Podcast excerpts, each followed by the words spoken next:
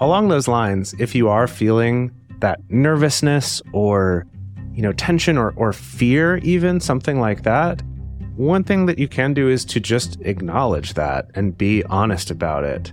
So it could be something as simple as i'm feeling really nervous about this conversation so bear with me as i'm trying to to gather my thoughts and realize that that might make the other person also feel a little bit nervous knowing that you're nervous about it but at least the fact that you're acknowledging it and being honest about it, I find takes the edge off a little bit. So it's not like I'm picking up non-verbally on this person being really nervous to talk to me, but I don't know why. And so now I'm scared. And them kind of saying it up front, at least it's like, okay, we're acknowledging that we're starting from the same reality and that, that I'm able to kind of get where you're coming from and not just be picking up on it through my mirror neurons picking up on your nervousness and I don't understand why. And so now I feel nervous and I don't understand why. Welcome to the Multiamory Podcast. I'm Jase. I'm Emily. And I'm Dedeker. We believe in looking to the future of relationships, not maintaining the status quo of the past. Whether you're monogamous, polyamorous, swinging, casually dating, or if you just do relationships differently, we see you and we're here for you.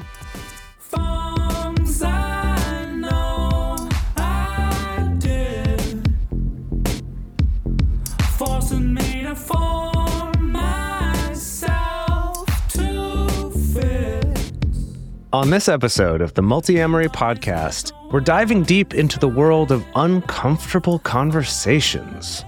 We all know that in relationships, we often face the challenge of navigating through awkward discussions, dealing with topics like conflict resolution, boundary setting, vulnerability, or taboo subjects like money and sex.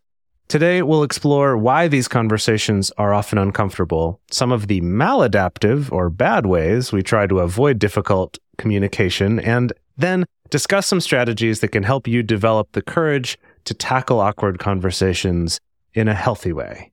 A couple weeks ago, we were doing an episode with our researcher, Kiana, and she uttered the words that I think so many of us fear in our relationships. And those words are we need to talk about something. And this reminded me of what we're about to talk about today, which is how scary it can be to just even go there with a partner, to just even sit down and want to have a conversation with them that might be uncomfortable and challenging. Because truly, yikes, it's it's not a good feeling often. It's really rough. How many problems in this world could have been prevented by people just willing to have an uncomfortable conversation. Ooh, hmm. probably many. Well, for me, it's a lot of my job mm. is working with clients who don't know how to have a particular conversation or they know they need to have this conversation but they're not sure how or their relationship is falling apart because no one is having certain uncomfortable conversations. So much of it comes down to just the inherent difficulties of communicating. I'd say another way to ask that question is how many TV shows and movies would have their plots completely removed if people had the courage to have challenging conversations? 90%. Yeah, at least. And these challenging conversations aren't just with our romantic partners, but it's also with family and friends, with neighbors, with coworkers. And a lot of them really boil down to just the need to work through conflict and disagreement. Also, dealing with things like making a request of your partner, that can be really challenging and really difficult to feel like you're able even to go there and make a request of someone else. Also, things like stating a boundary, yikes. even knowing what your boundary is in the first place, but then being able to relay that to a partner or a friend or a coworker. Yeah, with the whole boundary thing, sometimes I think that we can end up in this weird sort of super hyper boundaries boundaried i'm going to bludgeon you with this boundary conversation situations because it's been a little too awkward or uncomfortable to state our boundaries or our preferences earlier on and now mm. we've just felt like we've been taken advantage of or ignored or neglected or we've built up resentment until we reach a point where we can't deal with it anymore and now we have to do the in my opinion much more awkward Mm-hmm. interaction of suddenly swooping in with a super harsh boundary. I think that's a product of just not being sure how to have a slightly uncomfortable conversation. I think a lot of awkward conversations sometimes come out of just needing to disclose information. This comes up a lot in non monogamous relationships, in particular, regarding how do I disclose about other relationships, about what's going on in other relationships? Because again, this is something we don't get a lot of social scripts to follow. And so it can be tricky to know how to navigate those conversations. Could just mean having to s- disclose some kind of vulnerable information or embarrassing information you know, I work with a lot of clients who struggle with, I have a chronic illness or I have a chronic mental illness. And so when do I disclose that when I'm first starting to date somebody, for instance? You know, how do I know that it's going to be safe and that they're going to receive that when I don't know this person very well?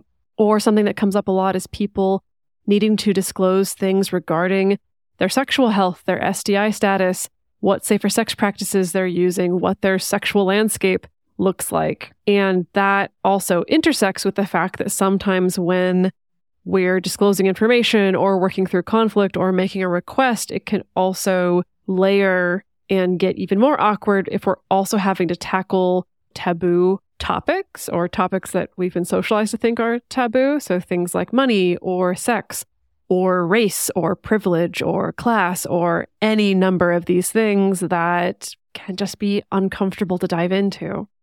Yeah, another one is the coming out conversation that we just talked about a few weeks ago with Martha Kauppi. But if that is a decision that you you want to have that conversation with someone, definitely there can be a lot of nerves and fear going into that, which can sometimes make that conversation more difficult than it could have been otherwise, as we talked about a little bit in that episode. Or talking about the current state of the relationship. I think this gets to what Emily was mentioning of that, you know, we need to talk or we need to we need to have a talk about what are, what is our relationship? What's this about? What are we doing What here? are we doing here? Yeah, exactly. Uh, and then similarly, ending a relationship or de-escalating a relationship or just dropping some kind of big news on the relationship, you know, something about maybe I, I have to move for a job or I'm going to start traveling. I'm not going to see you for months. Those sorts of like big relationship changing things can be scary to talk about, can be hard to receive, and can also be hard to be the one to start that conversation. When we're looking at all of these things, I think it's super important to ask the question why are these conversations so uncomfortable and hard to even begin? Hard to even put out there into the world with a partner? And Dedeker touched on this momentarily before, but there's a lot of social conventions that are different based on, you know, macro and micro culture. So we here in America and in a lot of Western cultures, I mean, Americans specifically very much are taught don't talk about things like money, don't have a frank conversation about how much you make. It's rude to tell people how much you make. It's rude to discuss in any way that you're wealthy or that you are not, or maybe I feel like I should be making more money, but you know, it, even your employer doesn't want you to talk about how much money you make in relation to someone else. This is so funny. I was just thinking about this the other day, but I use the Wealthfront app for managing like, you know, retirement investment.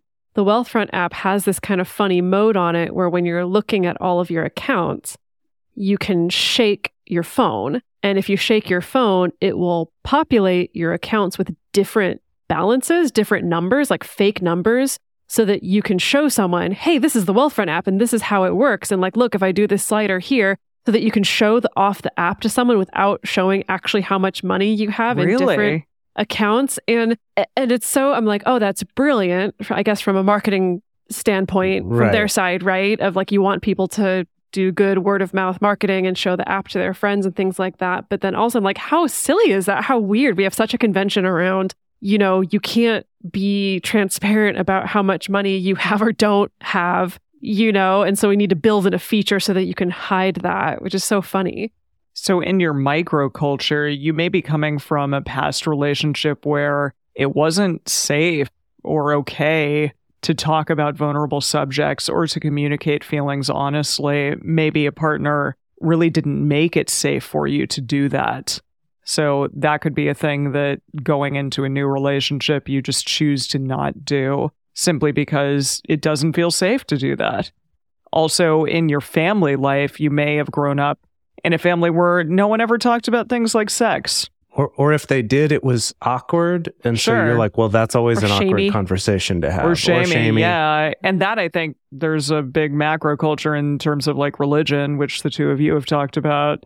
That that's a thing that maybe you are shamed for and that you shouldn't be thinking about or doing. And so I'm just like not even going to go there in terms of sex.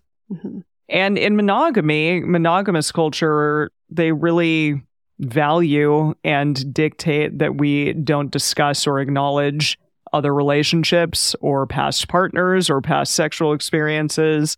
And so it may be hard to undo that thinking and to even want to go and discuss, you know, a new partner that that you're really excited about or if you have escalated that relationship in some way and want to go and tell your partner about that because that's probably the right thing to do. It may be really difficult to just because you haven't ever done that before. And then we have to acknowledge that on the flip side, again, based on the macro or micro culture that you came from, some of these topics may feel totally comfortable to you.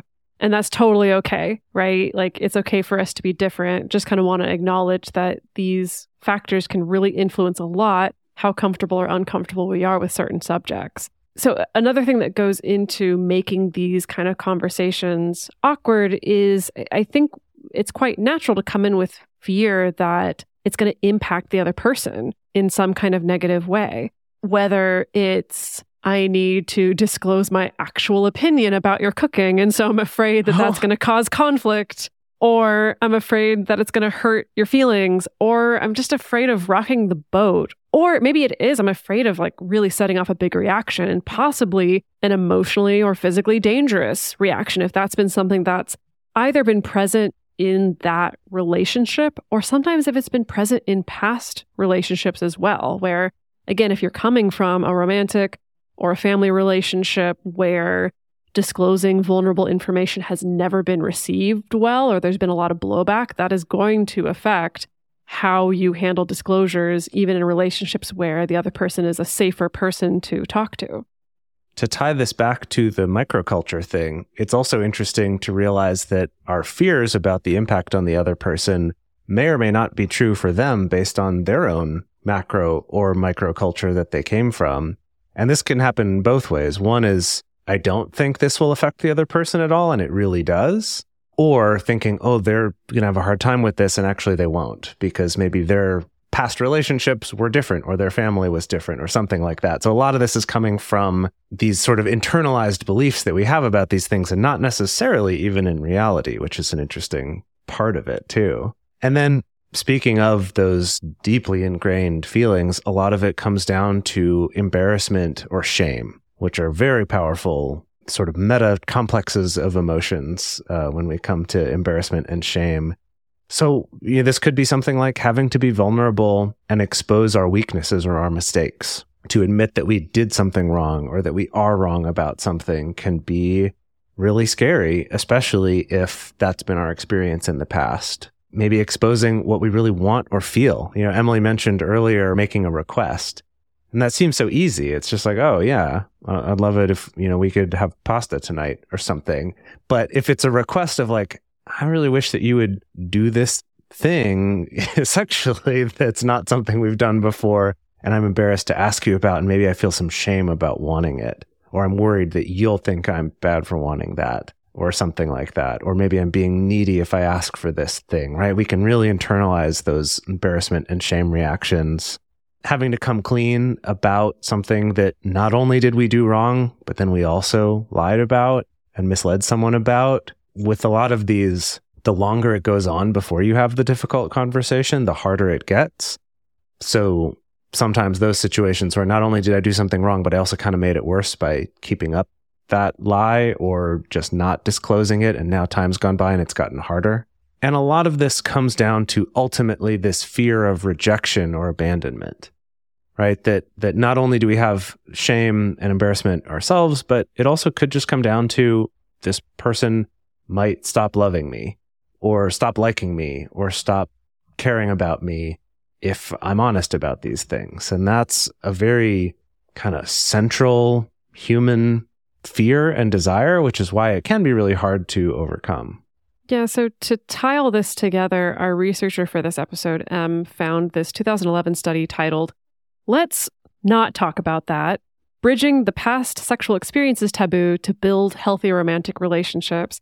And now, really, the most interesting part of this study was the reasons that they found that people listed for um, specifically avoiding talking about past sexual partners or past sexual experiences. And again, this was a sample size of people who are mostly in monogamous relationships. But I just thought this list was interesting because I think it can be extrapolated to almost any awkward topic, right? It's not just about talking about past sexual experiences, but those reasons for avoidance included what they termed relational protection against harm that might befall the relationship, which feels like a very Tolkien esque way Mm, of yeah. stating it. Uh, so, yeah, relational protection against harm, reluctance to expose themselves or their partner to a negative emotional experience, such as embarrassment and humiliation, harsh judgment, vulnerability, and fear, and stigma around things like having quote unquote too much sexual experience. God, I got shamed from that. Sorry, I got shamed for that as a young person really, really early on for having had sex with three people. And my partner was like, wow, that's a lot for a woman. jeez. Yikes. Yikes is Okay, right. but but that's sort of the the standard, right? Is like any number is going to be too much to somebody, oh, to some God. jerk. Any number is going to be too much, yeah, or to some jerk, any number is going to be too little. Also, sure. Right. Yeah. And and you know, that person maybe is still carrying that guilt and shame around in their own relationships because you know it's tied to some of that too. For sure. I'm glad that you've at least gotten to move on from that person. Me too. well, so I did. This got me thinking. Have the two of you ever experienced, like, been in a relationship where there was that taboo of we can't talk about past partners, we can't talk about past sexual experiences? Yeah, like all, all of them before 10 years ago maybe. Uh huh. I just think that's just the normal way you did it was you just wouldn't talk about that. It wasn't even like we intentionally avoided it because you just don't. Hmm. I, there definitely were some of those, but I think in some of my relationships, I did discuss some of my exes and some other people that I had dated. And uh, I don't know. It, it's interesting that on on one side there were people that really didn't want to speak about that, and then there were certain people that were okay with it. It was like, oh yeah, I had a great relationship with this person, and they were the only other person I've been with besides you. Have you ever been on the receiving side where you felt awkward or uncomfortable having to hear about a partner's past relationships or past sexual experiences? if I have, it's been a long time since I felt uncomfortable about that that subject, but maybe.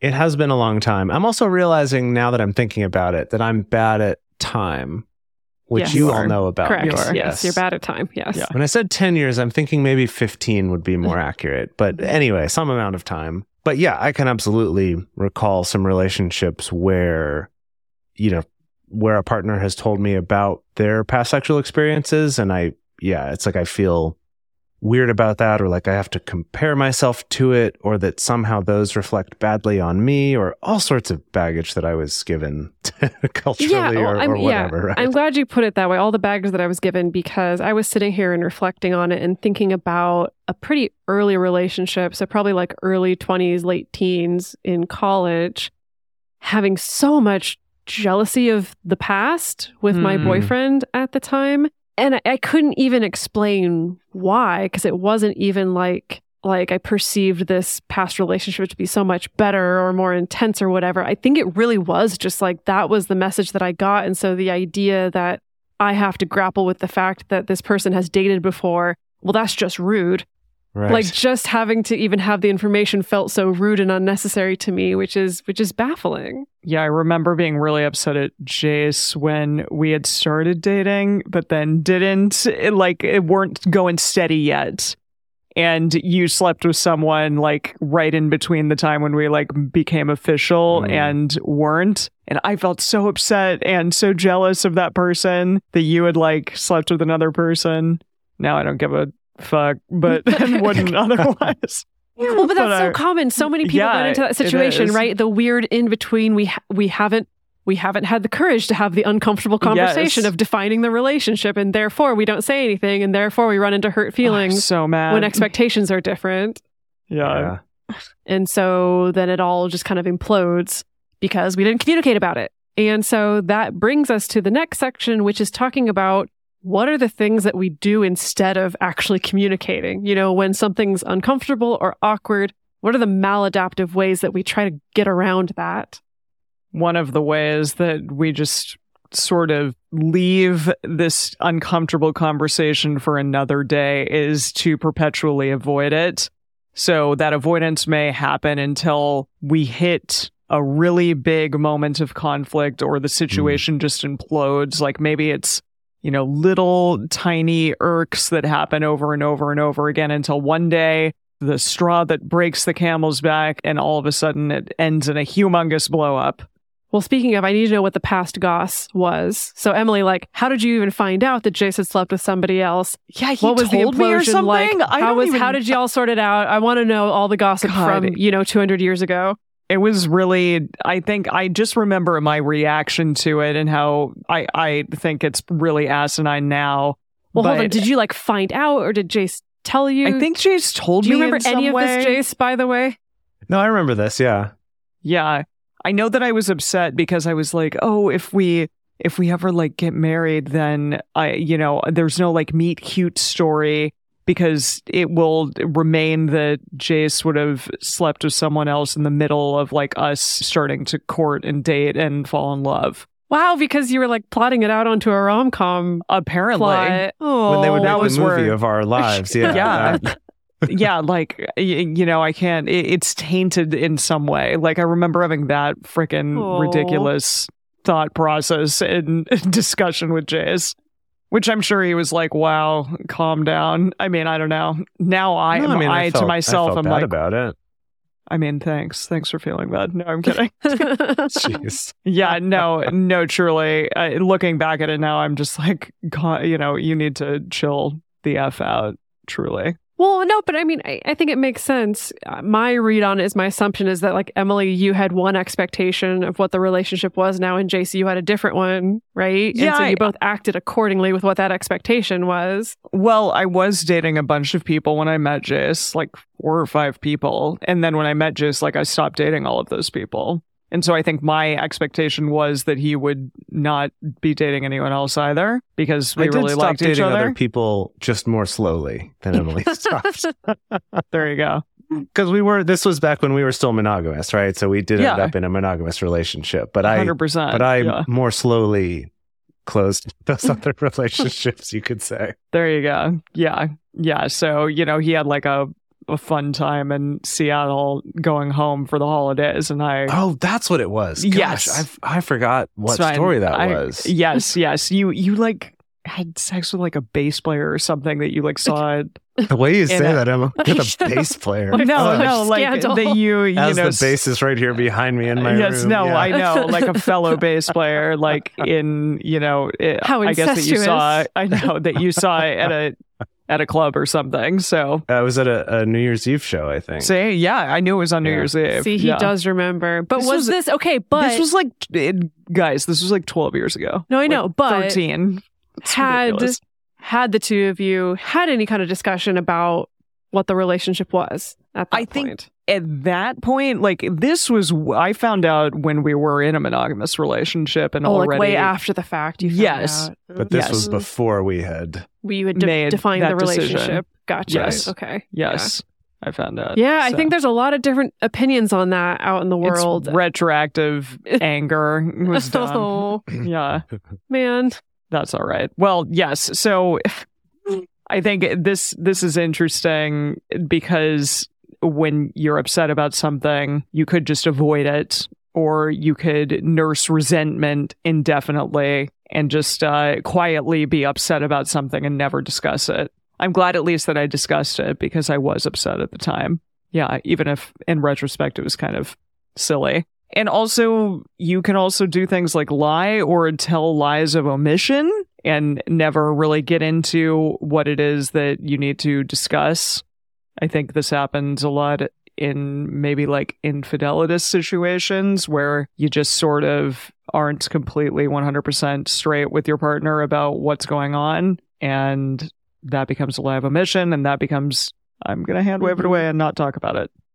That's one I see come up a lot and I've done myself a lot in non monogamous relationships, um, especially when you're new at it, but even after having experience, because it's that weird line of how much am I supposed to right away after anything happens go tell my partner? Yeah. And then and then when do I cross this weird threshold into now it feels like I've been withholding it from them? Like I've just not been saying it when I should have. And sometimes that's a hard thing to figure out where that line is. And then it can get weird once you're past it. And that's one that I've, I've definitely run into many times. And I, you know, see this happen a lot, especially with people when they're new, but even when you've been in a relationship for a while. I think the main difference is if you've been either in that polyamorous relationship for a while or you've just been polyamorous longer, getting back out of that's a little bit easier because you have more experience and more of a sense of it will be okay. Even if I should have said something a little sooner, it's still going to be okay. And we'll we'll get more into that later when we talk about the better ways to handle this than these. Some other examples of not great ways to get around uncomfortable communication are passive aggressive ways of communicating.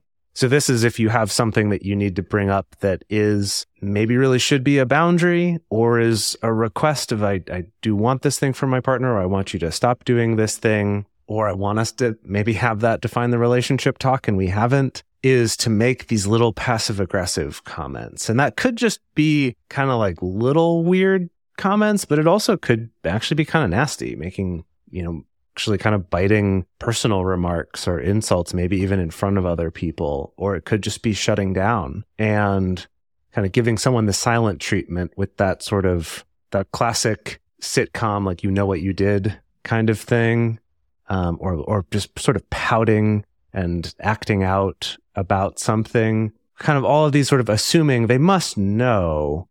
They just have to they they have to be forced to to get it. It's kind of the thing that comes behind a lot of this. I see this play out often in modern dating culture with the whole well, he took two days to respond to my text. So when he texts me, I'm going to take three days uh, to respond to his for tat text. bullshit. Yes, like I can't just say to this person, "Hey, I like you and I'd be interested in maybe communicating with you more frequently. And would it be cool if we're more on top of texting each other or whatever? Like, yes, it's uncomfortable. We're not trained to have those conversations in the early stages of dating. Instead, we're trained to do the tit for tat Mm. and kind of play the game with people, right? The I do think when people, yeah, when people complain about kind of the dating game or playing games or whatever, I do think it is often the result of we can't just have plain ass conversations with each other or frank conversations with each other about what it is we want or what we're looking for or, oh, that thing you did disappointed me or, oh, I was hoping for something different.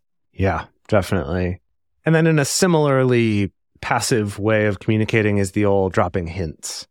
Right. I think that the, the stereotypical example of this is, you know, the woman wants her boyfriend to propose. And so instead she's like dropping hints rather than, I don't know, have a conversation with each other about what you might want to do with your lives or how you feel about each other and what makes sense. Instead, it's like, I'm just going to keep dropping hints because that's how it's supposed to work. Again, that kind of macro or micro cultural conditioning that makes us think you can't talk directly about a thing. And so what else am I going to do but drop hints? It reminds me of something that Eve Rodsky says in her book about domestic labor, the division of domestic labor, um, Fair Play, which is a book that I highly recommend and I cite quite often. That she makes this argument that if you are too uncomfortable to have a conversation with your partner about domestic labor or about what you would want to see, or if you're operating under the assumption of, well, he should know, I shouldn't have to be the one to bring up this conversation, he should just know and that's frustrating. Like the argument she makes is, yeah, sure, you can choose to go this passive route of not bringing it up and not communicating, but the way you feel, you are going to communicate it in some way. Mm. Like, as in, you're going to communicate it when you heave a heavy sigh, when you notice that your partner has left dishes in the sink again, or you're going to communicate it when you go to fold the laundry and you're like huffy around the house. Like, you're going to communicate it in some way. Why not do it in a way that's proactive and empowered? But again, I think this is something that just we do to, to, we kind of choose different discomfort in order to avoid the other type of discomfort that comes from communicating frankly and directly. Well said. Mm-hmm. Right, which then can lead to that blow up, like Emily talked about, where it gets to this point where you just can't handle it anymore. Or in those situations with with any kind of passive aggressive or dropping hints or even that kind of huffing and you know pouting kind of behavior is that yeah you're communicating, but the message is probably not going to be received accurately, no matter how obvious it is to you. And so your partner might be getting that message, but the message they might be getting is my partner doesn't like me anymore not my partner wants me to do the laundry. Those are two very Mhm. different messages. And Mhm. there's no guarantee they're going to get that one if you don't have it directly. So, another way that people tend to dodge uncomfortable conversations is this is maybe akin to shutting down or stonewalling, but it's like giving really brief responses or really non committal responses. Like, let's say if, if your partner has brought up an uncomfortable topic or a requ- request, and so you just kind of like deflect from it a little bit. Like, I feel like this is like shutting down, but just like one one degree above shutting down, right? Mhm. Is really not fully engaging with the conversation.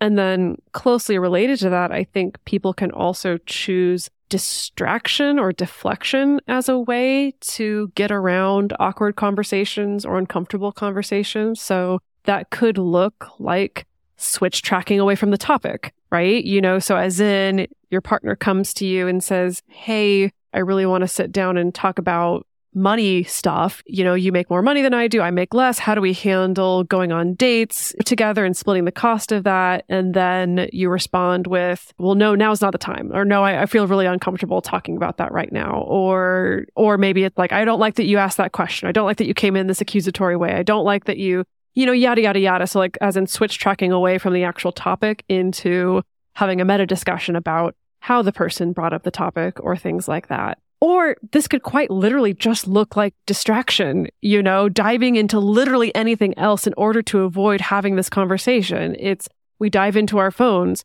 We get stuck just watching Netflix together every night. We decide we're going to get married. Yes, really, I've seen this happen where maybe a relationship isn't working and both people know that, but then it's like, well, maybe if we do this other factor, right? Maybe getting married will add in the thing that we're looking for in this relationship, right? Like I think that we can distract and avoid topics for years. It's not only getting married, it's also things like having a Having a kid baby. or getting a pet or moving to another country. I remember when I first studied abroad, we were assigned some books to read, and one of them was about basically dealing with culture shock and also reverse culture shock and kind of how to prepare yourself for that.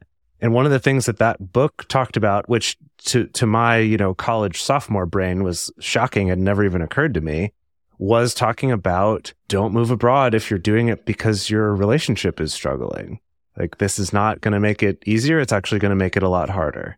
And that to me was just that, gosh, yeah, I, that wouldn't have even occurred to me that someone would do that. But I could also see, yeah, okay, I guess I could see how someone would do something like that. So any of those kind of big decisions, um, they're, they're like this extreme distraction from the actual things that we don't want to talk about. And whoo boy, let's let's try to avoid that.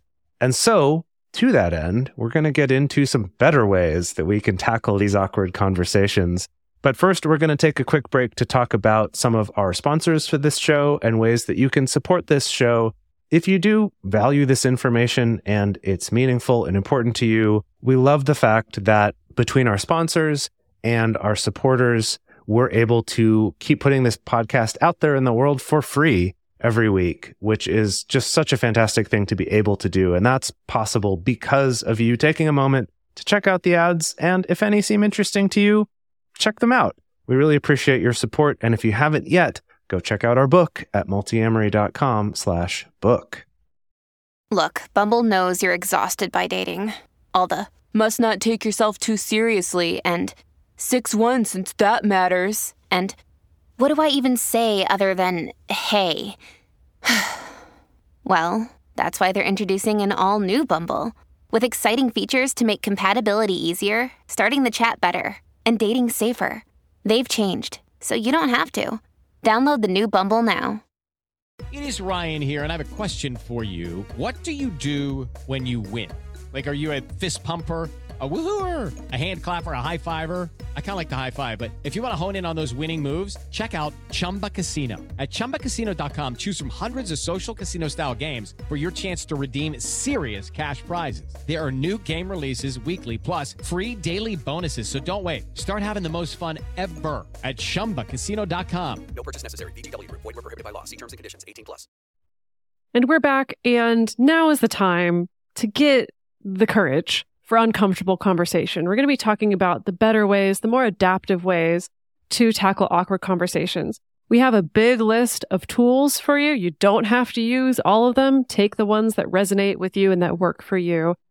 Now, for myself, if it's a particularly daunting conversation that I need to have with somebody, I like to start by figuring out my why, my why behind having the conversation at all. And so this can be a good prompt for some journaling. It could be a good prompt for a dialogue with your therapist or a close friend. But I, I think making sure you have some time to sit on your own and really think this through can be helpful. So I like to ask myself questions like, why is it important to have this conversation? And sometimes you may come to the conclusion, maybe it's not that important to have this conversation you know, maybe I don't actually need to confront this person on this thing. Maybe I can just let it go. Or maybe it actually really is crucial to have this conversation.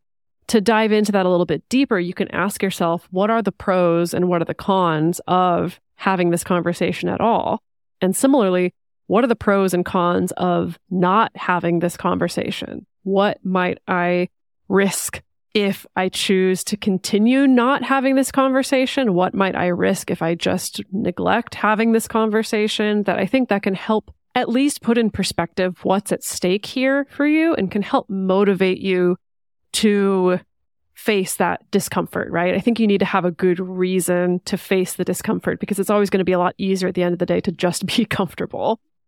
Yeah, I think that's such a great reminder of the fact that not having the conversation is also a choice. That sometimes we think, oh, I'm just going to kind of avoid making the choice to have that conversation. But by doing that, you're also making a choice to continue the life where you haven't had that conversation. So making those pros and cons is a really great way to make that clearer to yourself that, that by not having the conversation, you are choosing to keep going the way you're going right now.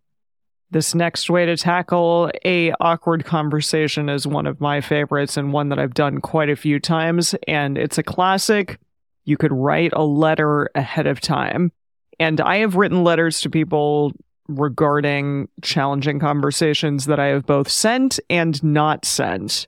And I think that's really crucial because, again, like Dedeker said in the last one, if you find once you've sort of put your thoughts together in written form, and that's often how I really like to think is writing it down. It's a little bit easier for me than just sort of talking it out one on one, but to really like get your thoughts together in a cohesive manner first and really know like how you're going to approach this conversation. But sometimes you might find when you do that that it's not actually something that you are as upset about or really need to talk about. And maybe just that simple act of going through getting your thoughts down and really like being clear about what it is that you're upset about, that will sort of relieve you of the, those feelings in a way or kind of show you that, hey, I maybe need to work on this thing a bit myself. And maybe what I'm really upset about is my own shit and not necessarily my partner's or this other person's, even though I may be projecting it onto them that they're the ones doing something to me. I think that's really crucial to get a handle on as well. Yeah, it's funny. I remember a time years ago when Dedeker did something that upset me. I don't even remember what it was, but I wrote Could down. have been anything, many, Could many anything. things. Yeah, Terrible I wrote technique. down just on my phone, like wrote a note for myself in my little journal. about it. And it was like paragraphs and paragraphs and paragraphs about, about how upset I was about this thing. But I also knew, and we'll talk about this a little more in a sec, but I knew that we had a radar coming up in maybe a week or so. So I knew there was going to be a time to talk about it. But I wanted to make sure I wrote it down so I knew what I needed to talk about. And two interesting things happened. One is that by the time that radar happened, I was much less upset about that thing. And so it was actually a much simpler, easier conversation than I thought it was going to be when I had originally written it. But also was that having written it down did help me before that radar to check back in and be like, do I remember the things I did want to address and was able to evaluate which of these are the actually the important parts and which was just me being upset in that moment. And so there, I think there's both advantages that sometimes you're, you're more calm afterward, but also you still remember, oh yeah, these were the thoughts that were important to me. Let's make sure we address the core of those to help make actual improvements moving forward. And the fact that I don't even remember what it was, I guess means that it worked, right? It's not like that's come up over and over again now.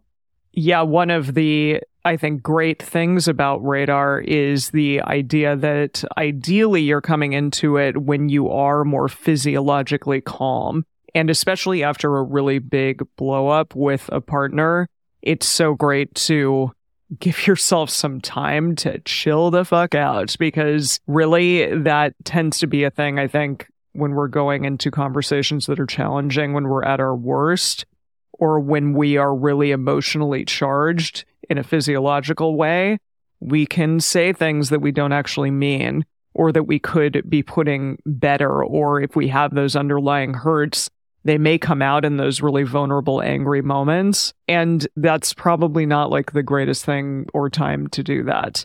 So if you can come to these conversations when you are physiologically calm, that is super ideal because you don't want to be adding more fuel to the fire when it's already going to be potentially kind of challenging to even have this conversation in the first place.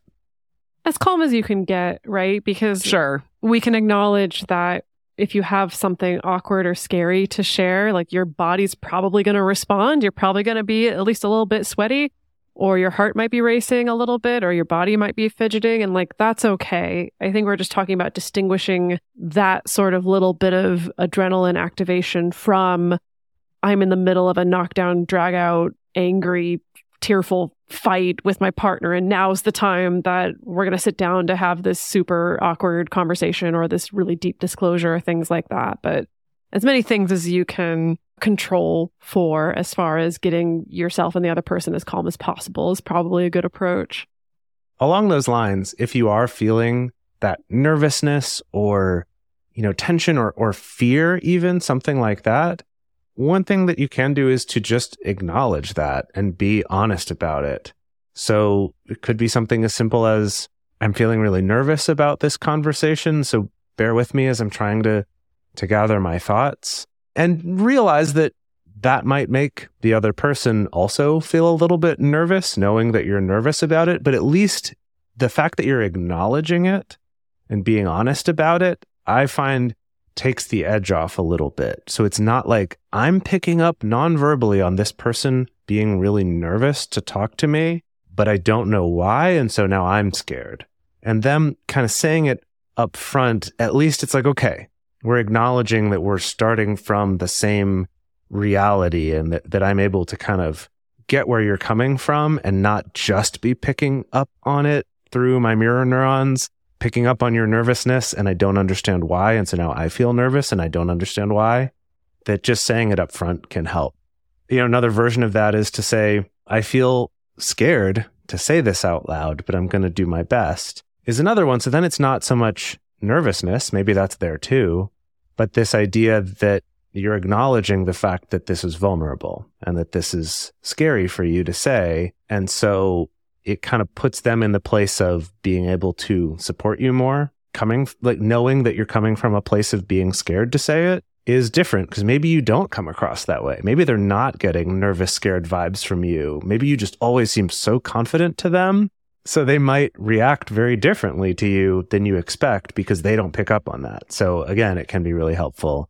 And then uh, it could be something like this may be an uncomfortable conversation, but we'll get through it. Or maybe something like, this is an uncomfortable thing to talk about, but I want to talk to you about this because you're important to me or because this relationship is important to me. Just something to both put you on common footing so you understand what's going on, but then also to just be clear so they're not trying to guess because they might guess wrong, like we mentioned before with the size while you're doing the laundry or something like that.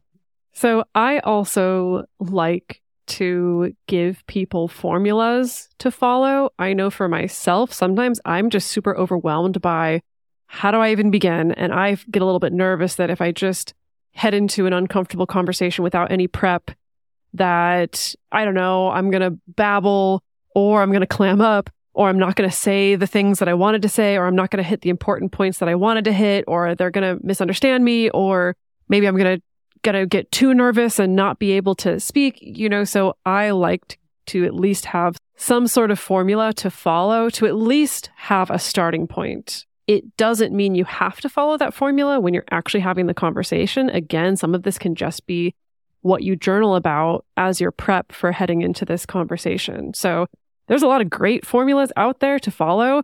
I really like the difficult conversation formula that was developed by Reid Mihalko. Have your opinion about Reid Mihalko, but I really like the format, you know, which is basically you write down at least three things that you're scared of happening as a result of having the conversation write down at least three things that you do want or that you're hopeful for as a result of having the conversation. And then write down what's the thing that you haven't been telling this person or that you want to tell this person.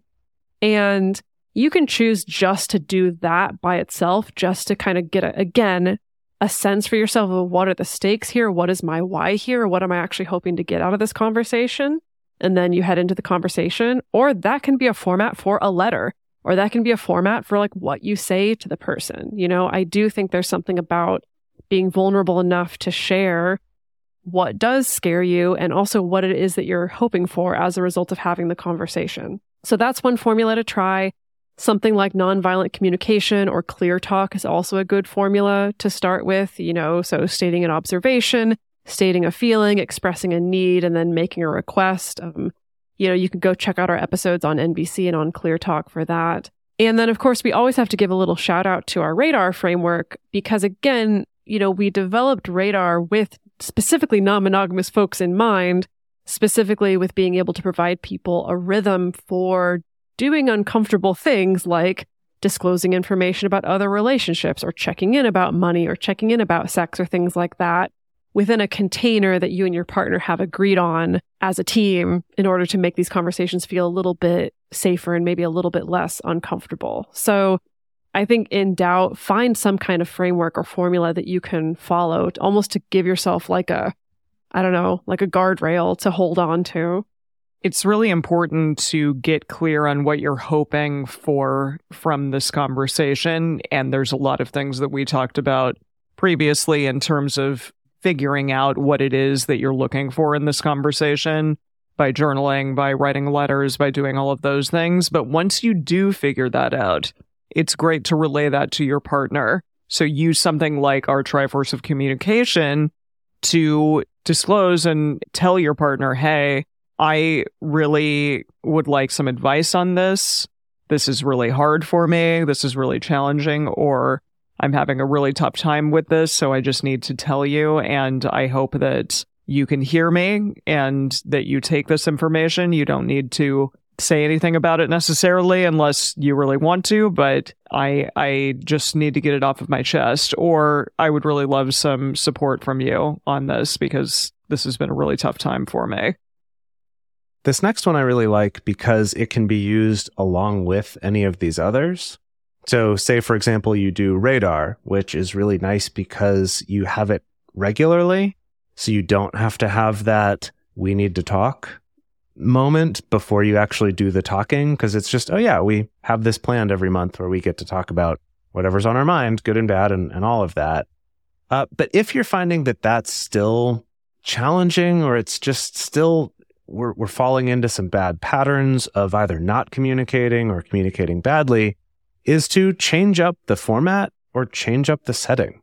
So this could be something like for you, if communicating verbally is really hard, especially on this topic, see if the other person would be willing to discuss it via text or even just from the other room, right? Just you're texting each other from the other room. So if you need to run in and give a hug, you can, but that it could give you that way to, to gather your thoughts. Maybe it's even writing old fashioned letters to each other, even if you're just walking to the other room to hand them to each other.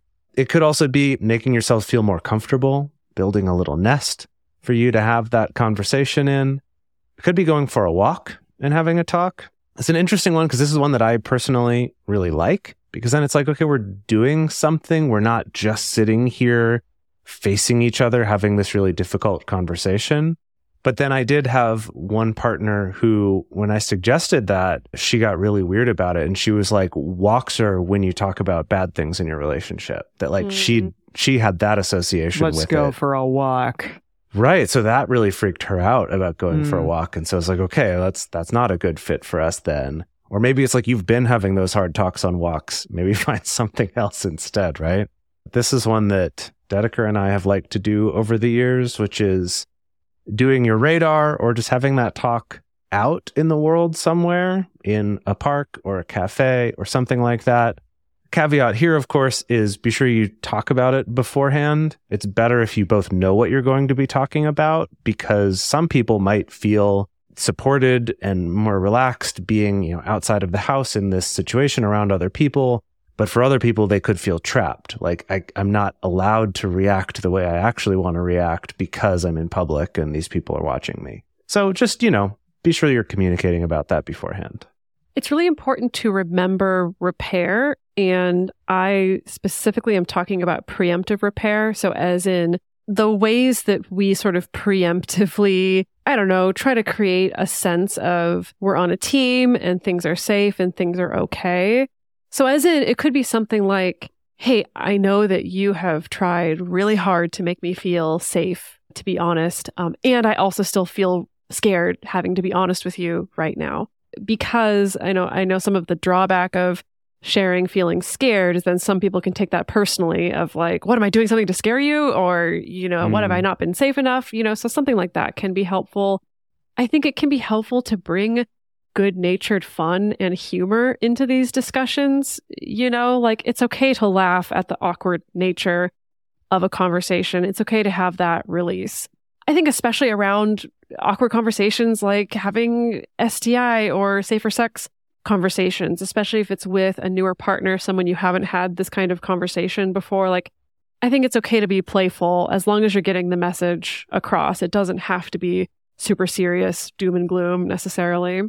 If you are the one who is receiving the disclosure or the communication from the other person, if you're on the receiving end of this challenging talk, all of these things are really important as well. It's important that ideally you are a person that your partner feels safe enough to come to when these things are happening. We talked about this a little bit in our Safer Spaces episode. And I think that's that's hard, especially if you have past instances of maybe that not going as well. It can make it sometimes more difficult for you or your partner to want to come to each other and have these types of conversations. So if you want to do better in the future, you can acknowledge that you know you have your own feelings uh, that are coming up and also make an effort to acknowledge that the other person is making an effort in this conversation and trying to you know tell you something even though it's difficult so you can say things like i really appreciate you sharing this with me even if you are having a hard time with it or thanks for bringing this up I, our good friend phoebe phillips who does the polyamoring blog she talked about this script, which was thank you for your honesty. And even if something is really challenging to hear, just thanking your partner for them being honest with you about something. Cause that's, you know, a nice acknowledgement. You appreciate that your partner had the courage to be vulnerable enough, but also be honest with you about something that's challenging for them. So just acknowledge that, even if it is difficult for you internally. Yeah, I, I love that one. Just the thank you for your honesty somehow to me works so well because it's it's true and it is really like the thing I appreciate is the fact that you were honest with me. but it's also neutral enough that it's not like I'm saying, oh, we're all good just because you told me, or I'm fine. It's like, no, it leaves some room for I might be having a reaction, but at the end of the day, I do want you to know I appreciate that you were honest, even if I don't like it right now. And I do think that's such a key part of that. So I do really like that one. To go back to something that Emily talked about earlier about, you know, say you've had this, this big argument or this fight or something, giving yourself some time to regulate, calm down, things like that before you try to have the more serious, honest conversation about it. The other is in the middle of that. If you start getting too activated to the point where you're just losing your cool or, you know, getting angry or sad or whatever it is, take some breaks. Maybe take five minutes or half an hour or whatever you need. As always, we recommend you don't take more than what is it? 12 hours is kind of our More usual. More than 24 And hours. 24 hours, I think. Yeah, more than a day, ideally. Yeah. But ideally, I think this would be a short enough break that you could continue that conversation so you're both not having to kind of sit in that suspense of Yeah. not talking about it, unless you really need that time just logistically of, okay, we don't have time because I have to go to work or something, which sucks. Ideally, you can time this so that you're not trying to have this conversation when it's going to be interrupted. But if you need to, take a break. And then also, of course, get some professional help if you're able to. It really can go a long way toward helping with these challenging conversations to have that external point of view. This reminded me of something that you actually talked about, I don't know, maybe at least five years ago now, Jase, but that you had a family member who was going to marriage counseling before getting married. And they realized through that marriage counseling that their lives were sort of moving in different directions. And they ultimately decided to not stay together through that marriage counseling. But I think Mm. that that's a really important thing to realize is that sometimes when you do get professional help, you realize that, hey, that really difficult conversation that we're now able to have because we're in this place with a professional where we feel vulnerable and good enough and courageous enough to sort of work through that. And we realize maybe this isn't the scenario that we want to be in anymore, the relationship that we want to be in anymore. And it is okay to break up in those situations, but sometimes it's important to go through that because that may be the only way that you can even reach those times of I'm going to have this difficult conversation with a partner. Yeah. And that's something that a professional can also help you to get to that place for yourself too, to Yeah. realize that perhaps this difficult conversation is one that either intentionally will end this relationship or has a possibility of causing this relationship to end. That even though that might seem like a failure somehow, if you're looking at it from that outside point of view of any relationship ending as a failure, but actually that might be the best thing. It might even be your goal in this Mm. case. But being able to have that sooner and more honestly is ultimately going to be better for everyone in that situation, you know, assuming that it is well thought out and that you're not doing it as a reaction to NRE, as we've talked about before. I wanted to drop in a caveat that if you're getting professional help, especially if you're going to therapy with a partner, and if you have something that you need to disclose and you don't know how to tackle that conversation with a partner, it it is good to enlist the help of the therapist. Bear in mind that certain therapists and counselors based on their training may refuse to keep a secret for you. So as in when you are ready to enlist their help, you need to be ready to disclose, right? Like it's probably it Mm. may be unlikely that you disclose something to a therapist. And I'm talking things like I've been cheating, like I'm having an affair, or there's this big bombshell that I've been keeping from my partner, or secretly I want to break up with my partner, but I but I'm not going to tell them, right? That a lot of therapists will not just be like, okay, fine, we'll continue couples therapy and I'll just hang on to that secret for you until you're ready. You know, like there's something to bear in mind that a good therapist will be there ready to encourage you to have that conversation and maybe even have that conversation while you're there with help. With that said, getting professional help can also be a really great way for you to help figure out why this communication is difficult to have and what it is that you are seeking to get out of it. So, all these questions we've been talking about it can be really great to have that outside perspective to help you find that. And then another thing to keep in mind with all of this is that even if you do all of this work and do your best to communicate honestly and clearly with the other person, whether that's a family member or a coworker or a partner, there is the chance that that person will be unwilling to communicate with you on that respectful, honest level. That might be something that they're just unwilling or maybe even unable to do. And then just, just be aware that there's not some magic bullet way that you can phrase something that will always get the reaction you want, right? There's at least two people involved in this conversation when you have it. So just bear that in mind. And that might be a deal breaker for this relationship, or it might be something you need to work on together or that they need to work on individually with a professional. Just be aware of that, that this isn't something you can completely solve one sided. And last but not least, I like to do affirmations sometimes if I really need to pump myself up. I think this book ends nicely. We started this list talking about finding your why. And I think if you do that work of finding why it's important to you to have this uncomfortable conversation, that can help feed into what might be a good affirmation or a phrase that you can repeat to yourself. You know, you can create something that affirms your identity and your values around communication. So some examples may be I'm a person who communicates clearly and compassionately, you know, super simple. And that's what motivates you to tackle this uncomfortable conversation. It could be something like, I want to create a supportive environment in my relationships. Or I'm brave enough to be honest, even if it's uncomfortable. Or even something like maybe this truly, truly is scary. You don't know what the response is going to be. You don't know what the outcome of this conversation is going to be. Maybe it's really a doozy. Repeating to yourself, I will make it through this conversation, whatever the outcome. Hmm.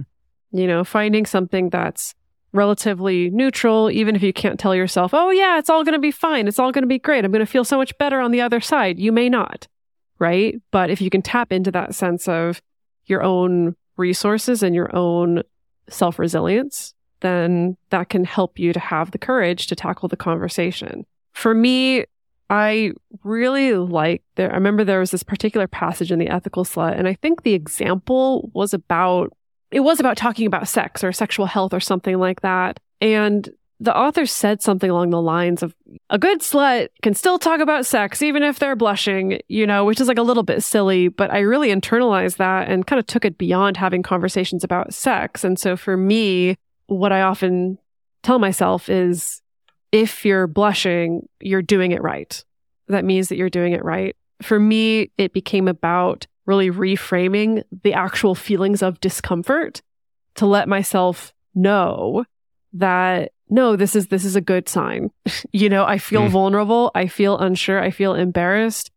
It means i should be talking about this with my partner because vulnerability and honesty is what builds closer relationships. So again even if you don't know for sure that things are going to be all positive and rosy on the other side of it, I think it's important to again affirm that part of the reason why we're in relationship at all is to feel that we can be vulnerable and honest and safe. And some of that is taking some of this risk and choosing to take on some of this awkwardness or discomfort. So, folks, we want to hear from you. The question that's going to be up on our Instagram stories this week is we want to know what's your advice for getting through awkward or uncomfortable conversations? How do you get through it? Can't wait to hear your responses. The best place to share your thoughts on this episode with other listeners is in our episode discussion channel that is in our Discord server. You can also post about it in our private Facebook group. You can get access to these groups and join our exclusive community by going to patreon.com slash multiamory. In addition, you can share with us publicly on Twitter, Facebook, or Instagram. Multiamory is created and produced by Jase Lindgren, Emily Matlack, and me, Dedeker Winston. This episode was researched by M. Mays. Our production assistants are Rachel Shenowork and Carson Collins. Our theme song is Forms I Know I Did by Josh and Anand from the Fractal Cave EP. The full transcript is available on this episode's page on multiamory.com When you need mealtime inspiration, it's worth shopping Kroger, where you'll find over 30,000 mouth-watering choices that excite your inner foodie. And no matter what tasty choice you make, you'll enjoy our everyday low prices, plus extra ways to save, like digital coupons worth over $600 each week. You can also save up to $1 off per gallon at the pump with fuel points. More savings and more inspiring flavors make shopping Kroger worth it every time. Kroger, fresh for everyone. Fuel restrictions apply.